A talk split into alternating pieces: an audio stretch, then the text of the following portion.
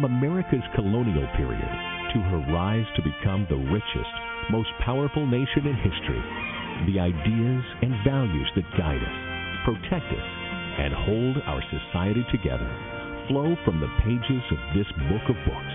We hold these truths to be self-evident, that all men are created equal. Our founding documents affirm and build on the scriptural concepts of God-given, not state-granted rights, and of liberty under law.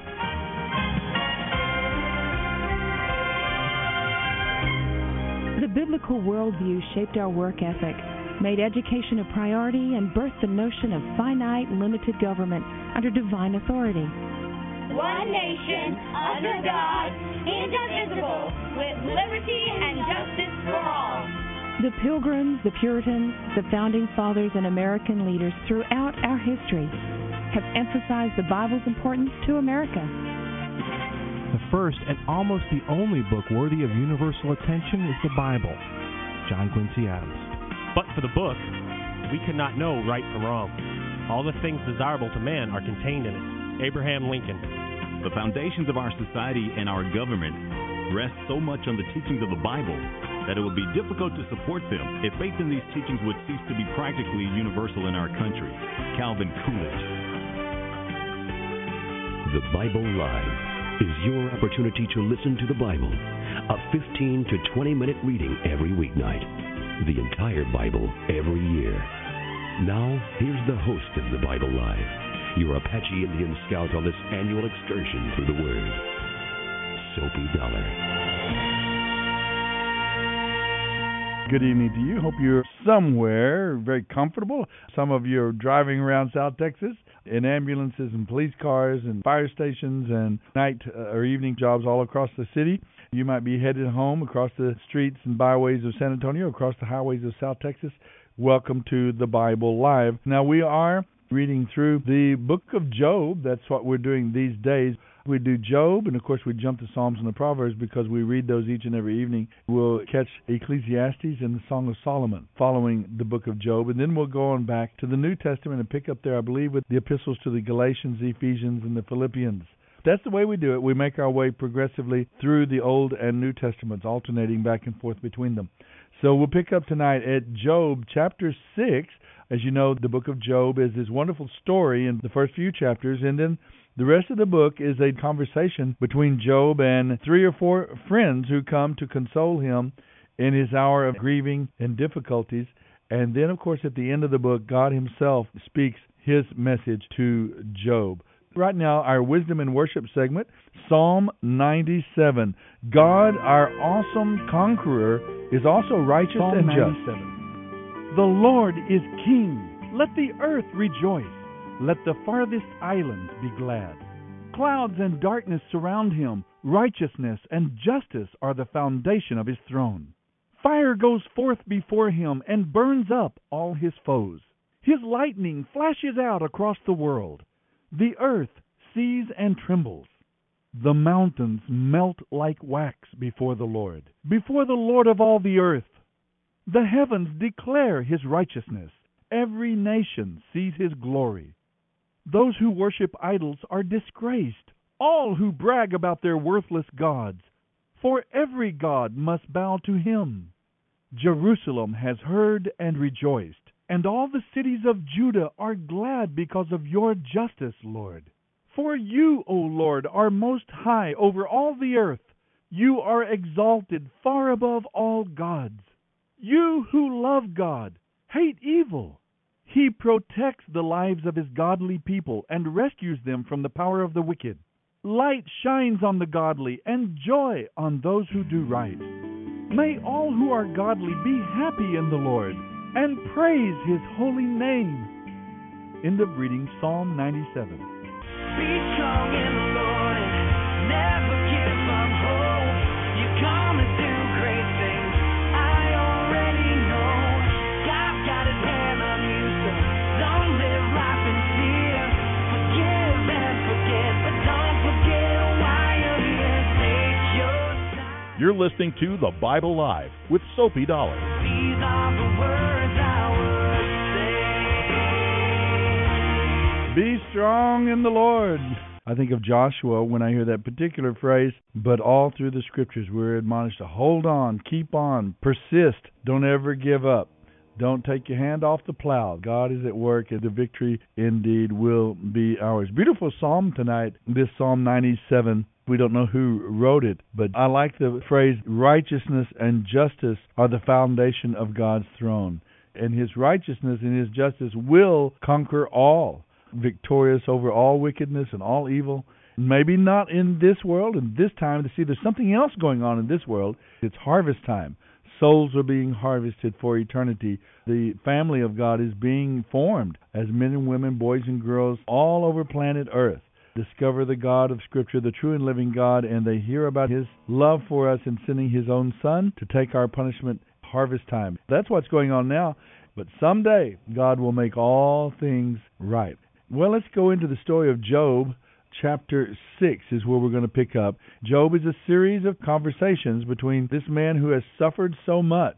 He has lost his ten children, his homes, his possessions, his herds, his own health. He sits now with boils and sores upon him. He's in terrible pain constantly. His friends have come to speak with him, but their particular perspective is that, Job, you are suffering because you're sinful. Job knows that it's not true, and we know it's not true because we know the background that God is indeed allowing Job's faith to be tested by Satan himself. Job is going to grow through this experience, and his friends, those who observe him, are going to grow and be impacted as well by Job going through these hardships. Job chapter six on the Bible Life. Job six one through eleven twenty. Job six. Then Job spoke again. If my sadness could be weighed and my troubles put on the scales, they would be heavier than all the sands of the sea. That is why I spoke so rashly. For the Almighty has struck me down with his arrows. He has sent his poisoned arrows deep within my spirit. All God's terrors are arrayed against me. Don't I have a right to complain? Wild donkeys bray when they find no green grass, and oxen low when they have no food. People complain when there is no salt in their food, and how tasteless is the uncooked white of an egg. My appetite disappears when I look at it. I gag at the thought of eating it. Oh, that I might have my request, that God would grant my hope. I wish he would crush me. I wish he would reach out his hand and kill me. At least I can take comfort in this. Despite the pain, I have not denied the words of the Holy One. But I do not have the strength to endure.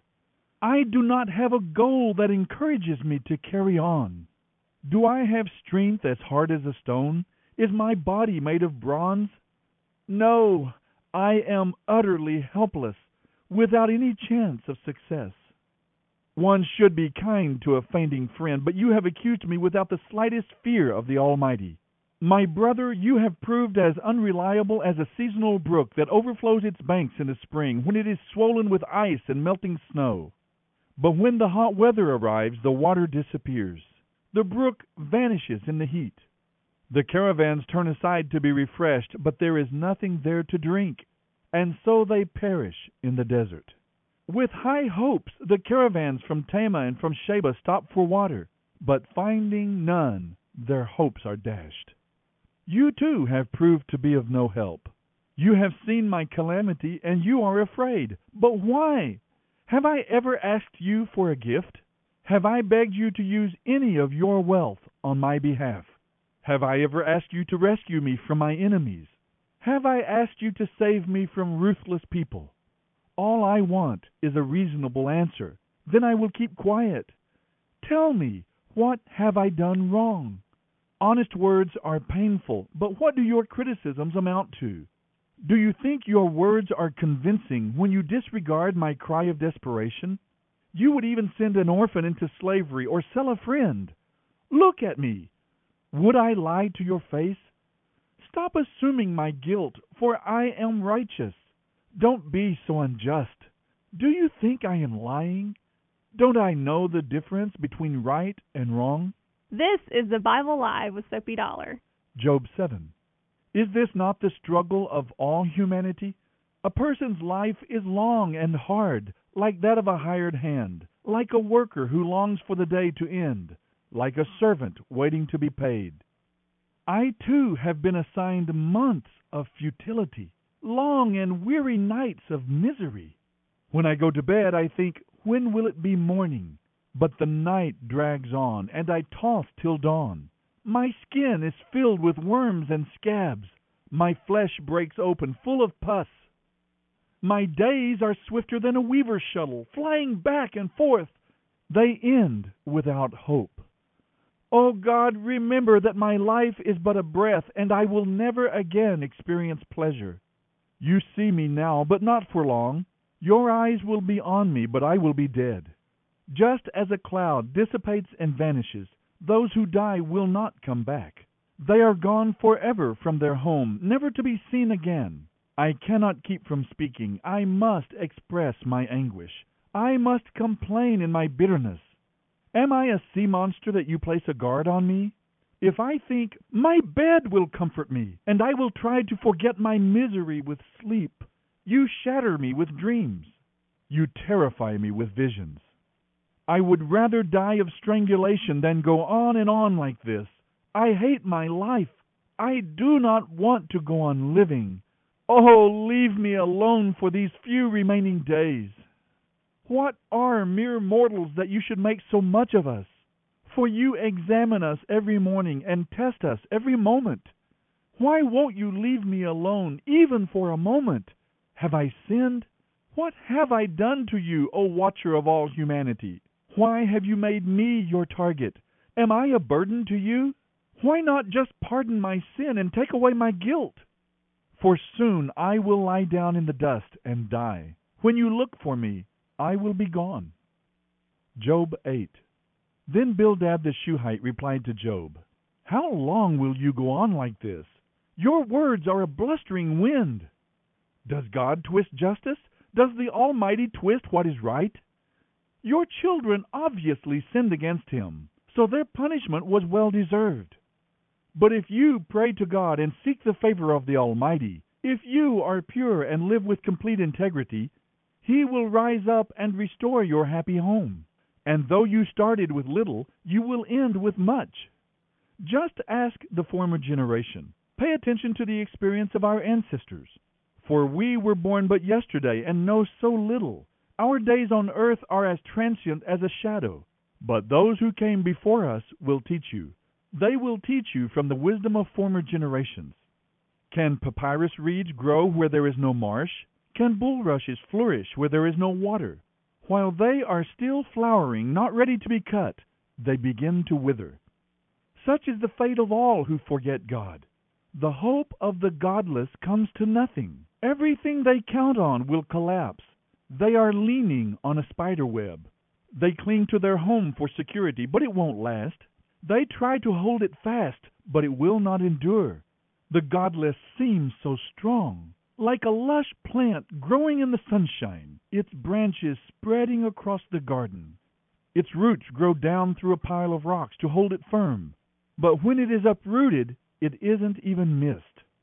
That is the end of its life, and others spring up from the earth to replace it. But look, God will not reject a person of integrity, nor will He make evildoers prosper. He will yet fill your mouth with laughter and your lips with shouts of joy.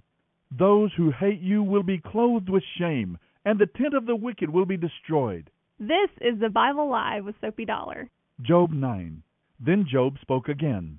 Yes, I know this is all true in principle, but how can a person be declared innocent in the eyes of God?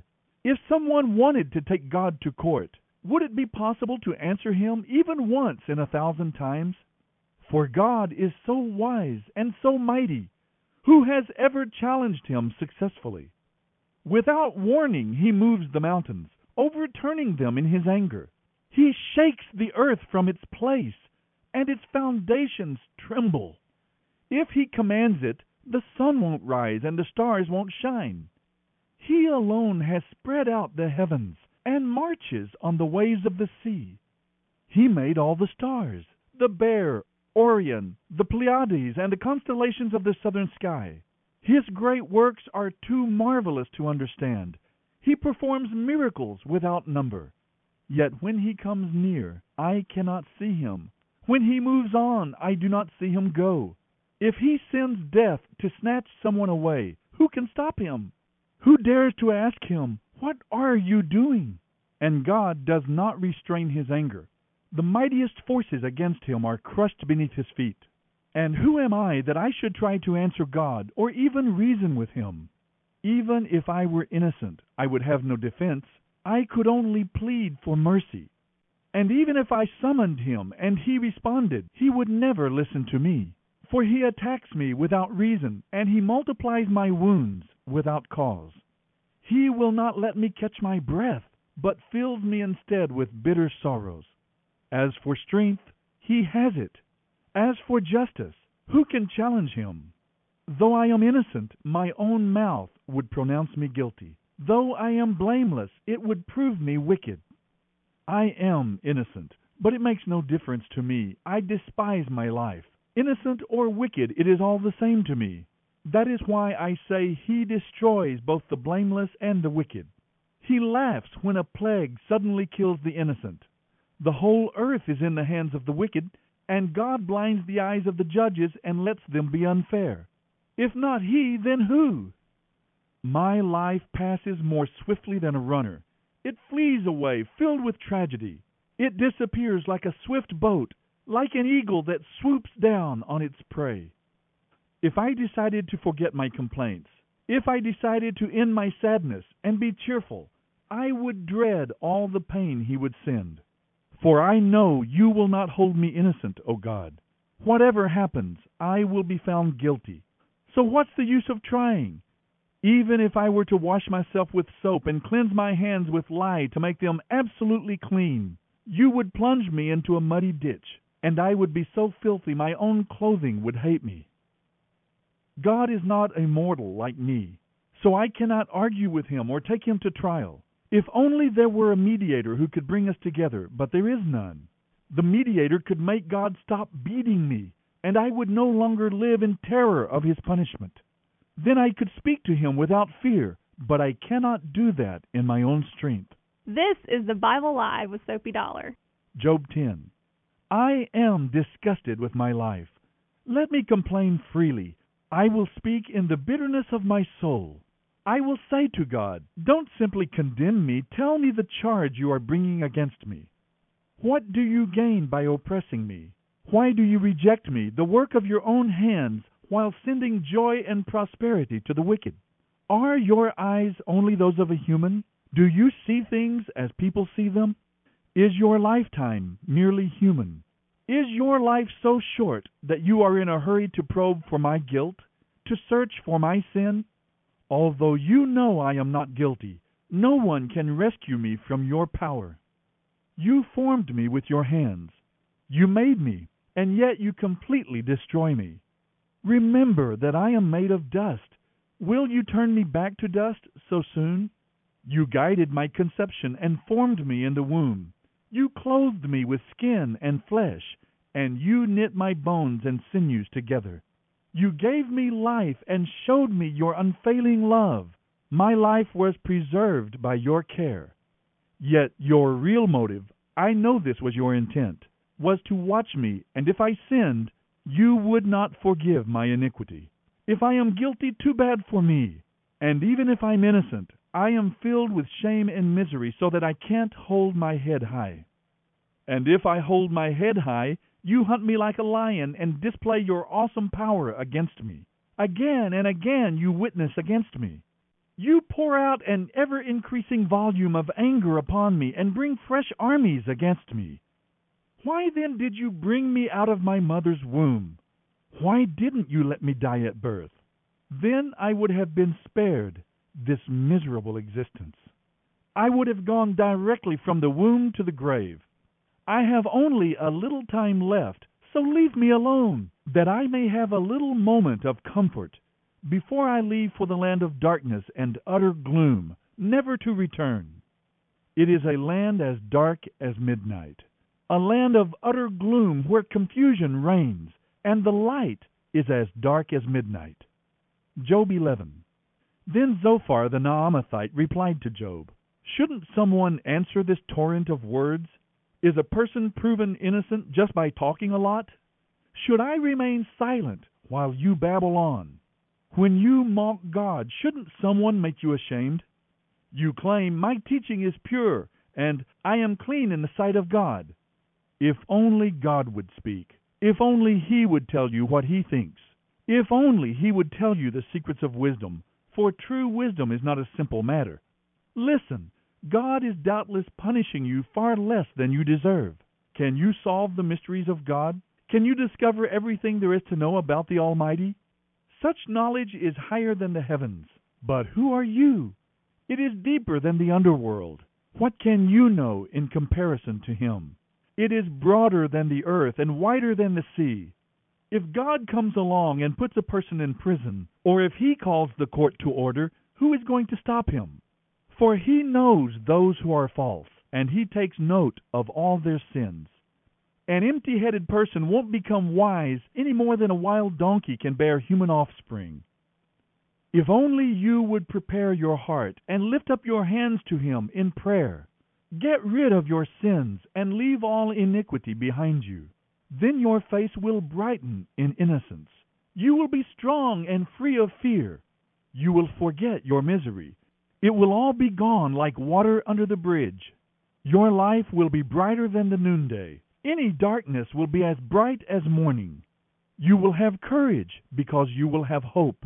You will be protected and will rest in safety. You will lie down unafraid, and many will look to you for help. But the wicked will lose hope. They have no escape. Their hope becomes despair. End of reading Job six one through eleven twenty.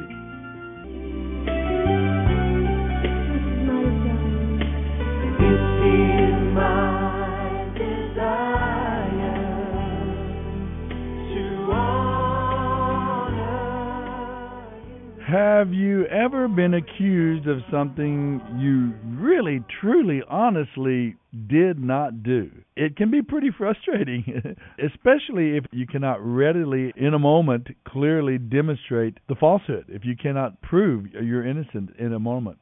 That's where Job finds himself. All three of his friends, Eliphaz, Bildad, and Zophar, we have heard from the three of them now. All three of his friends make the mistake of assuming that Job has committed some great sin that is causing his suffering. Now, neither they nor Job know what we know. They don't know of Satan's conversation with God that we've read about in chapters one and two. It's human nature to blame people for their own troubles. To some degree, that may even be correct. Most of our wounds in life might be self-inflicted. But Job's story makes it clear that blame cannot always be attached to those whom trouble strikes. We should be very slow to be in the blame game. It's hard to do sometimes, especially in the times like we live where people try to avoid at all costs personal responsibility. Now, Eliphaz here in the opening chapters said it was good to be disciplined by God for wrongdoing, and that is a true statement, but it didn't apply to Job's situation. He wasn't guilty of wrongdoing. We can glean a lot of ideas here about counseling. As we counsel, as we comfort, as we encourage others, we can get some ideas here. I, I noted the first night as we began to read the story of Job, how his friends came and sat in silence for a week before saying anything. I felt like that was a very good thing, not to come in quickly with words and explanations, but just to be there, to give that human contact, that human support, to be there on his behalf. Sometimes words do get in the way. Sometimes when people are going through severe trials, ill-advised counsel is distasteful, especially if it's not hitting the target. They may listen politely, but inside they are upset. We should be slow to give advice to those who are hurting. We must have in some way earned almost the opportunity by our love to speak into their lives. In his grief, Job wants to give in. He wants to escape the pain. He simply wants to die. But God does not grant his request. He has a greater plan for Job. Sometimes we, too, want to give up. We want to get out of the situation. To trust God in the good times is commendable, but to trust Him during difficult times, well, that's the real test of our limits. That's when we truly can exercise faith, trusting God when the time is tough. I was telling someone recently about learning to trust God in the middle of the trial. I'm awfully good at having a trial, and I get all discouraged, and I get down in the dumps, and I pray, oh, God, help me, help me. And then God does work. I gain the victory. I come out of the problem, and I'm so happy. Then I'm ready to trust God and thank God. But all of a sudden it occurred to me, why didn't I thank God and praise God and trust God even when the things were rough? I call that my faith gap. The gap between when things go wrong, the crisis comes upon me, and how long does it take me to come to faith, to victory, to trusting God? And usually it has to wait till the problem's over. Are we able to trust God even in the midst of the problem? That's what we see Job is actually able to do. If Job's losses were his first test, loss of his children and possessions, and his painful boils, his physical problems, the second test of his faith, I would say his friends provided a third and perhaps the most frustrating test of his faith. When Job finally did get around to venting his grief and his sadness, each of his friends seemed to be just taking turns attempting to explain his agony. They hear Job's questions as arrogance, claiming not to deserve such suffering, rather than expressions of deep grief and misunderstanding. The harder Eliphaz, Bildad, and Zophar tried to explain Job's suffering, the less they seemed to help. Friendship requires great patience. The Bible Live with Soapy Dollar. Soapy reads from the New Living Translation by Tyndale House Publishers.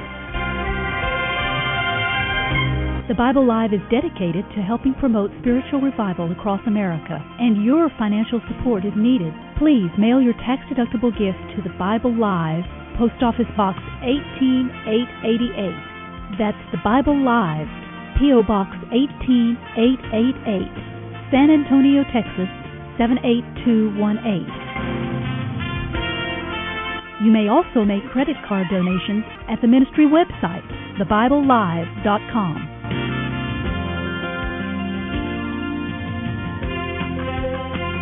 Now don't forget, join us each weekday for the Bible Live with Soapy Dollar. Start today, and in one year's time, we will read and respond together to the entire Bible. Let the most important word you hear each day be God's Word.